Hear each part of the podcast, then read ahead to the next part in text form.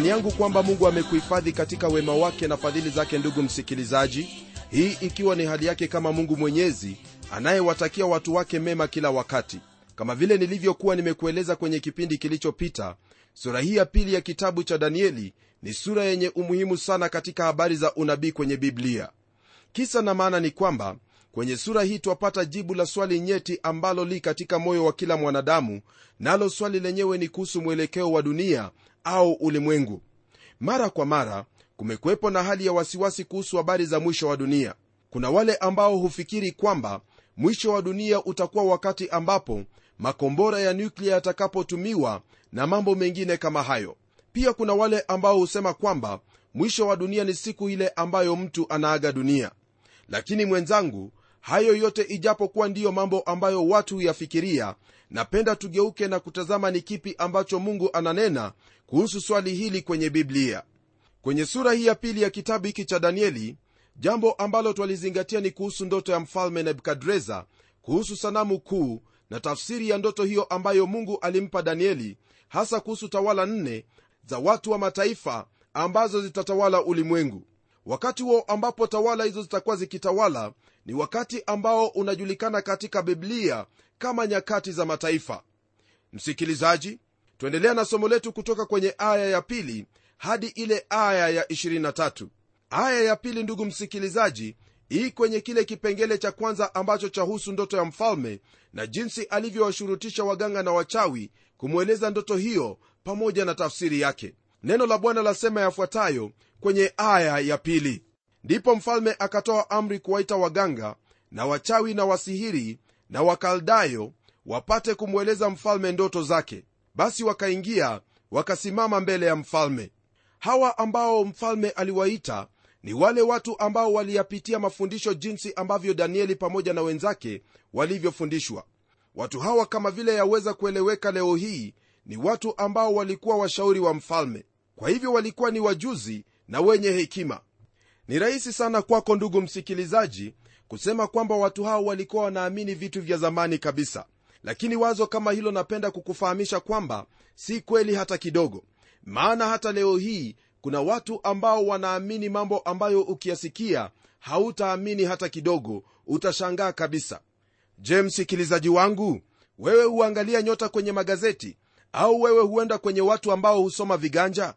Iwapo basi wewe hufanya hivyo wewe u katika daraja moja na hao watu ambao mfalme aliwaita mbele zake.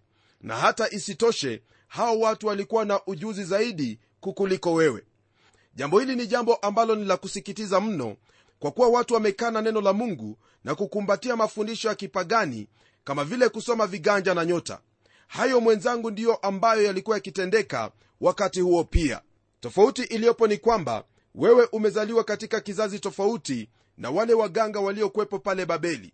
Lakini iwapo wewe hufanya mambo kama hayo basi fahamu kwamba hayo pia ndiyo ambayo hao watu walikuwa wakiyafanya. Kwenye aya ya tatu na ya nne neno la mungu latuambia hivi. Mfalme akawaambia nimeota ndoto na roho yangu imefadhaika hata niijue tafsiri yake. Ndipo hao wakaldayo wakamwambia mfalme kwa lugha ya kiaramu ee mfalme uishi milele. Tuambie sisi watumishi wako ile ndoto nasi tutakuonyesha tafsiri yake. Kwa jinsi ambavyo mfalme aliwaita hao watumishi wake ni wazi kwamba ndoto hiyo haikuwa ya kawaida kwa kuwa mfalme anasema kwamba alifadhaika sana ili aijue tafsiri yake. Aliamini kwamba ndoto hiyo ilikuwa yenye umuhimu mkuu sana jambo ambalo hangelipuuza kwa vyovyote vile. Ni kweli kwamba ndugu msikilizaji mungu alikuwa na jambo la kumwambia huyu mfalme lakini kwa giza lililokuwamo ndani yake alifahamu tu kwamba hilo ambalo lahusu ndoto ni jambo la muhimu. Ndugu msikilizaji napenda kukufahamisha kwamba kwenye sehemu ya biblia lugha ambayo danieli alikuwa akitumia kiebrania yabadilika na kuwa lugha hiyo ya wakaldayo au ya kiaramu. Hii ni kuanzia aya hiyo ya 4 hadi ile sura ya 7 aya ya 28 lugha hiyo ya kiaramu ni lugha ambayo ilitumika katika nyua za kifalme au twaweza kusema kwamba ilikuwa lugha rasmi. Lugha hiyo ndiyo ilitumiwa na watu wa mataifa siku zile kama vile nchi nyingi katika ulimwengu zatumia lugha ya kiingereza katika shughuli rasmi. Kwa kubadili lugha ya matumizi kwenye sehemu hii ya maandiko rafiki yangu ni jambo lenye umuhimu wake tena umuhimu mkuu sana. Hii ni kwa kuwa mungu sasa ananena na ulimwengu wote na siyo taifa moja tu. Mungu amechukua fimbo ya utawala ya daudi na kuiweka mikononi mwa mataifa utawala huo mwenzangu utakaa kwenye mikono hiyo hadi atakapoichukua tena. Naye atakapofanya hivyo ni ile mikono iliyopigwa misumari pale msalabani ndiyo ambayo itashika fimbo hiyo ya utawala kwa kuwa ni kusudi lake mungu kwamba yesu kristo autawale ulimwengu. Jambo ambalo twaliona hapa msikilizaji wangu lahusu ulimwengu wote kwa jumla. Kwa hivyo wazo lolote lile ambalo lajaribu kujikweza kwamba biblia ina mungu ambaye amepimiwa mipaka si kweli hata kidogo. Ukitazama biblia kwa umakini utapata kwamba mungu anashughulika na ulimwengu wote. Unapoangalia kwenye zaburi ya 89 aya ile ya 27 neno la mungu latuambia yafuatayo kuhusu agano ambayo alifanya na daudi. Neno hilo lasema hivi nami nitamjalia kuwa mzaliwa wangu wa kwanza kuwa juu kuliko wafalme wa dunia kisha kwenye aya ya 34 hadi 37 anaendelea kwa kusema kwamba mimi sitalihalifu agano langu sitalibadili neno lililotoka kinywani mwangu. Neno moja nimeliapa kwa utakatifu wangu. Hakika sitamwambia daudi uongo wazao wake watadumu milele na kiti chake kitakuwa kama jua mbele zangu. Kitathibitika milele kama mwezi shahidi aliye mbinguni mwaminifu. Kwa lugha nyingine ndugu msikilizaji lile ambalo mungu analisema hapa ni kwamba iwapo siku moja jua litaondoka na lisiwepo pamoja na mwezi kutoka katika mbingu basi hapo ndipo utafahamu kwamba mungu amebadili nia yake. Lakini mradi jua na mwezi vi mbinguni elewa siku yaja ambapo mungu atamwinua mfalme wake juu ya mataifa yote naye atayatawala. Ndiposa kwenye sehemu hii ya maandiko twanena habari za dunia nzima na siyo sehemu ya ulimwengu tu nayo hayo yahusu mtawala wa kwanza wa ulimwengu na lugha inayotumika hapa ni ile lugha iliyokuwa rasmi wakati huo. Kwenye aya ya tano ndugu msikilizaji neno lake bwana latuambia hivi. Mfalme akajibu akawaambia wakaldayo neno lenyewe limeniondoka msiponijulisha ile ndoto na tafsiri yake mtakatwa vipande vipande na nyumba zenu zitafanywa jaa jambo ambalo lajitokeza wazi kwenye aya hii msikilizaji ni kwamba hukumu ambayo mfalme alitangaza dhidi ya hao wakaldayo yaani waganga na wachawi ilikuwa ni kali mno. Adhabu hii yaonyesha kwamba mfalme alikuwa amemaanisha kwamba alitaka kuelezewa ndoto ile pamoja na tafsiri yake. Kwenye aya ya sita, neno lake bwana laendelea kwa kutwambia hivi bali kama mkinionyesha ile ndoto na tafsiri yake nitawapa zawadi na dhawabu na heshima nyingi basi nionyesheni ile ndoto na tafsiri yake. Maneno haya ya mfalme ni ya ajabu ndugu msikilizaji kwa kuwa hukumu yake kwa wale wakaldayo ilikuwa ni kali mno lakini pia twaona kwamba hapa yeye ni mkarimu. Iwapo tu watu hao watamwambia ile ndoto na pia kumpa tafsiri ya ndoto hiyo. Huyu mtu nebukadreza aliongozwa na hisia zake. Hili ndilo ambalo tutaliona mara kwa mara tutakapo tukiendelea kujifunza kutoka kwenye hiki kitabu kwenye ile aya ya saba neno la mungu liendelea kwa kutwambia hivi. Wakajibu mara ya pili wakasema mfalme na atuambie sisi watumishi wake ile ndoto nasi tutamwonyesha tafsiri yake. Rafiki msikilizaji sijui kama wewe ungelikuwa kati ya hao wajuzi ungelifanya nini. Lakini hao wajuzi wa hekima na uganga wa kila namna walijua kwamba maisha yao yamo hatarini na kwa uangalifu sana walimwomba mfalme kwa mara ya pili awaambie ile ndoto ili wao waitafsiri. Lakini jambo la kushangaza ni kwamba mfalme hakuwasikiliza hata kidogo kama vile tunavyosoma kwenye aya ya nane ambayo yasema hivi. Mfalme akajibu akasema najua hakika ya kuwa mnataka kupata nafasi kwa sababu mmeona ya kuwa lile neno lenyewe limeniondoka. Akiendelea kunena nao anasema yafuatayo kwenye aya ya tisa. Lakini msiponijulisha ile ndoto iko amri moja tu iwapasayo maana mmepatana kusema maneno ya uongo na maneno maovu mbele yangu hata zamani zitakapobadilika. Basi niambieni ile ndoto nami nitajua ya kuwa mwaweza kunionyesha tafsiri yake.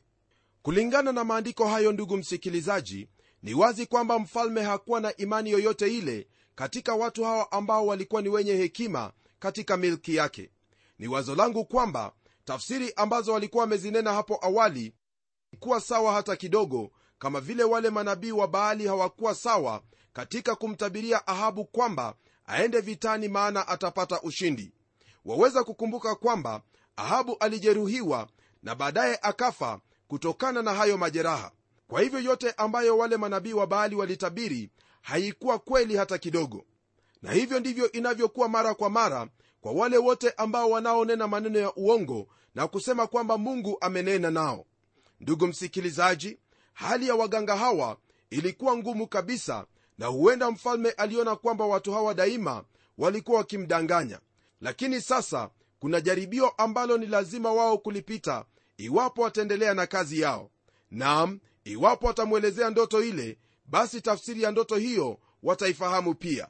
Na kama hawawezi basi hata tafsiri watakayokuwa nayo itakuwa si kweli. Kwa ajili ya wao kukosa kumwonyesha mfalme ndoto ile basi mfalme aliamua kwamba wakaldayo pamoja na waganga wote wauawe neno la bwana latuambia hivi kwenye aya ya kumi. wakaldayo wakajibu mbele ya mfalme wakasema hapana mtu duniani awezaye kulionyesha neno hili la mfalme kwa maana hapana mfalme wala bwana wala liwali aliyetaka neno kama hili kwa mganga wala kwa mchawi wala kwa mkaldayo ndugu msikilizaji kwa kusema maneno haya hii ilikuwa ni mara ya kwanza kwa hao wakaldayo kusema kweli kwamba hakuna mtu duniani ambaye angeliweza kufanya hilo ambalo mfalme aliwataka wao kulifanya. Ilikuwa ni kweli kabisa kwamba ni mungu peke yake ndiye ambaye yuna uwezo wa namna hiyo. Hawa wakaldayo walijaribu kuyaokoa maisha yao kwa kumwonyesha mfalme kwamba jambo hilo haliwezekani hata kidogo. Walikuwa wamejidai kwamba wao ni wenye hekima na wana uwezo wa kutafsiri ndoto jambo ambalo mfalme aliwataka wathibitishe. Haya yote msikilizaji ni mambo ambayo twayaona katika siku zetu kwa kuwa kuna hao ambao wanadai kuwa ni waganga lakini wachunguza kwa umakini utafahamu kwamba wao ni waongo tu. Jambo ambalo ni wazi hapa ni kwamba iwapo mtu iwaweza kukuganga kwa nini kwanza umpe habari zako? Elewa hili mwenzangu kwamba watu wote ambao wanadai kuwa ni waganga hawana lingine ila kutumia uongo na iwapo jambo lolote laweza kuonekana kuwa ni kweli ni vyema ufahamu kuwa wale waganga waliokuwepo kule misri walitenda miujiza kama vile musa alivyotenda lakini mwisho kabisa walisema kuwa yale yote ambayo musa anayatenda ni kwa kidole cha mungu. Kwa hivyo mwenzangu hasa wewe wa kizazi hiki umepewa neno la mungu yani biblia ili ikuongoze maishani mwako. Litegemee neno hili maana hili neno ni hakika tangu milele hata milele. Tunapoendelea kwenye aya ya11 wale wachawi na wakaldayo wanaendelea kusema nao wanasema hivi ni neno la ajabu hili analolitaka mfalme wala hapana mwingine awezaye kumwonyesha mfalme neno hilo ila miungu wasio na kikao pamoja na wenye mwili. Ndugu msikilizaji kwa wao kukiri kwamba jambo hilo ni miungu tu ndiyo ambayo wanaweza kumwonyesha mfalme ni dhahiri kwamba katika maisha yao wao hawakuwa na uhusiano wowote ule na mbinguni. Naam waliendelea kuungama kwamba hata miungu yao haikuwa ikiwapa jibu kwa swali hilo la mfalme.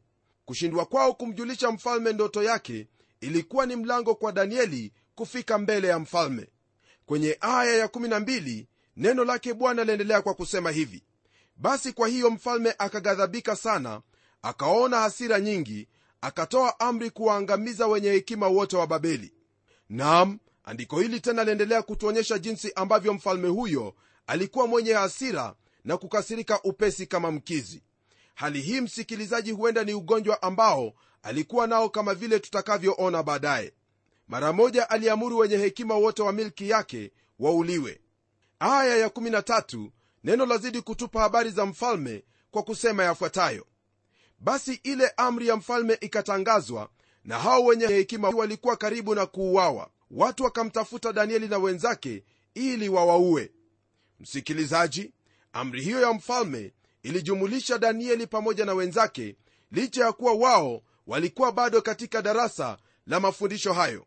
Lililopo hapa ni kwamba kikundi ambacho kilikuwa kinawafunza hawa vijana ndicho kikundi ambacho kilishindwa kumwambia mfalme ndoto yake. Kwa hivyo katika nia ya mfalme waalimu pamoja na wanafunzi ni sawa na ni lazima adhabu yao kuwa moja. Amri hii kama vile unavyofahamu itawahusisha wengi ambao hawakuwa na hatia. Naam hiyo ilikuwa ni amri ya mfalme na kwa hivyo ni lazima kuitii. Kwenye aya ya 14 hadi 15 twampata danieli akiwa na shauku hili la kumwambia mfalme ndoto yake. Neno la mungu latwambia hivi. Ndipo danieli kwa busara na hadhari akamjibu arioko akida wa walinzi wa mfalme aliyekuwa ametoka ili kuwaua wenye hekima wa babeli.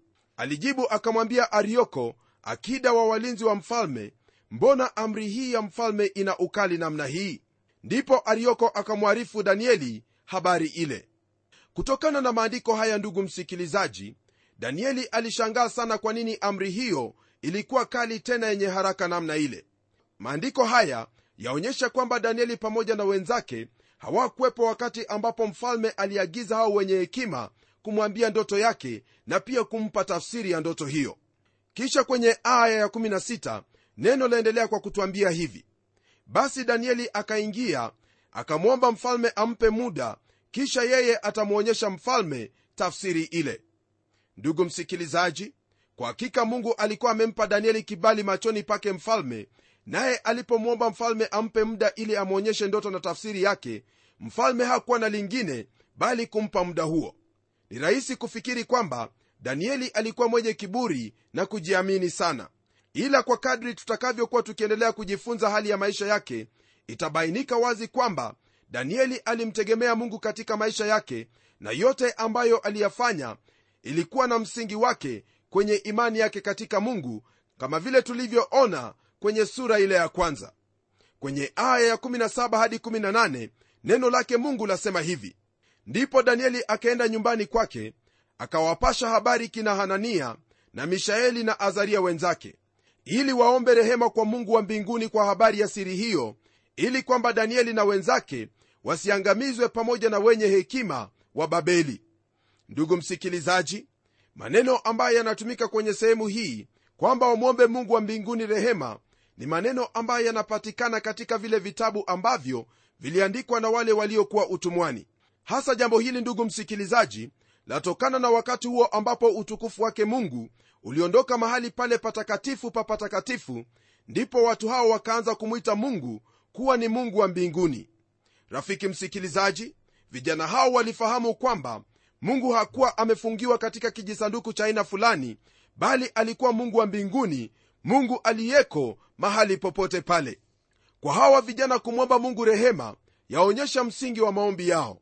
Maombi yao yalikuwa kwenye msingi wa rehema zake mungu na wala si kwa uwezo wao au jinsi wao walivyokuwa katika maisha yao. Hili ni jambo ambalo mwenzangu ni lazima kulizingatia katika maisha yetu kama waumini. Kwamba ni msingi wa rehema zake ndipo twapata nafasi ya kumwomba mungu chochote kile.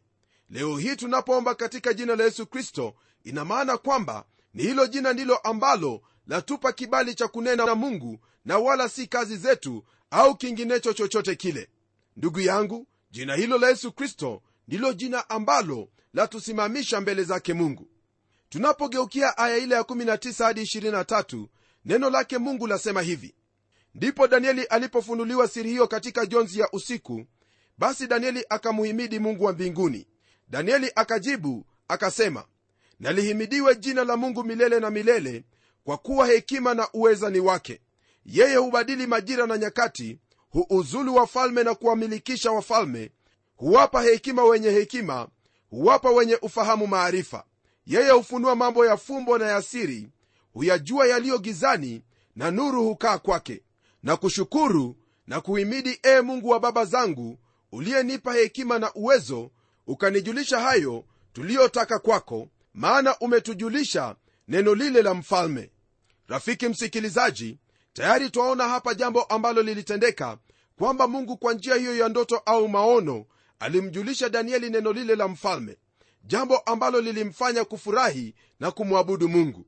Ibada hii na maombi ambayo twamwona danieli akitoa mbele za mungu ni mojawapo ya maombi ambayo yamerekodiwa kutoka kinywani mwake kwenye kitabu hiki. Hili ni jambo ambalo latuonyesha kwamba huyu danieli pamoja na wenzake walikuwa wenye kichwa cha bwana maishani mwao na pia walidumu katika maombi licha ya mamlaka na wajibu walizokuwa nazo katika utawala ule.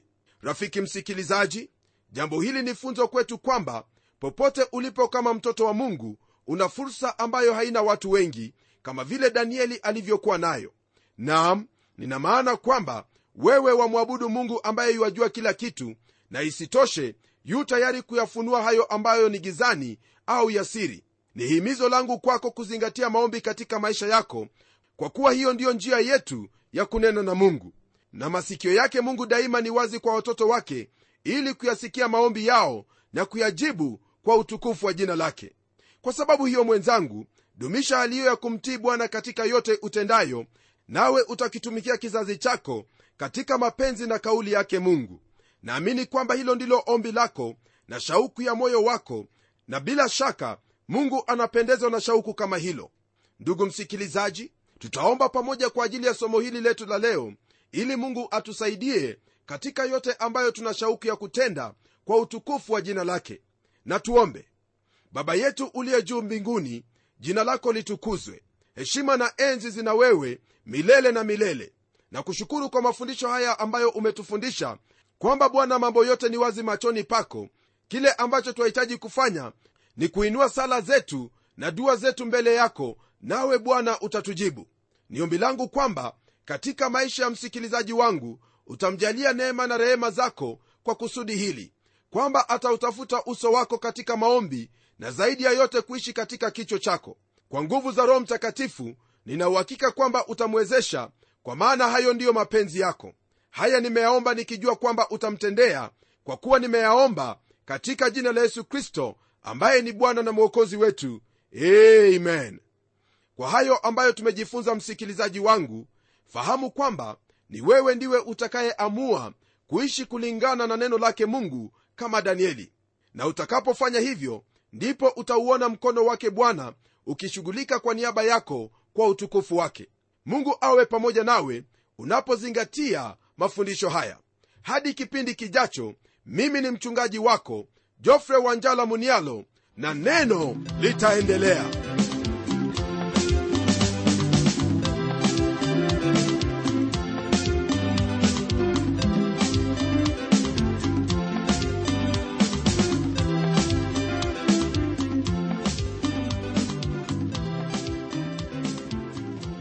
je msikilizaji wangu umebarikiwa na hilo neno la mungu? Na je msikilizaji wangu ungependa kuinunua kanda ya hiki kipindi cha neno ambacho umekisikiza leo? Tafadhali niandikie barua ukitumia anwani ifuatayo. Andika kwa mtayarishi kipindi cha neno transworld radio. Sanduku la posta ni 21514 nairobi kenya pia waweza kutumia anwani yangu ya email ambayo ni pomodo at twr co ke na kama wewe ni shabiki wa hiki kipindi cha neno tafadhali tutembelee kwenye websaiti yetu ambayo ni www twrafrica org na hadi wakati mwingine ndimi mtayarishi wa kipindi hiki pamela omodo ambaye ninakuaga nikikutakia baraka tele tele. Neno litaendelea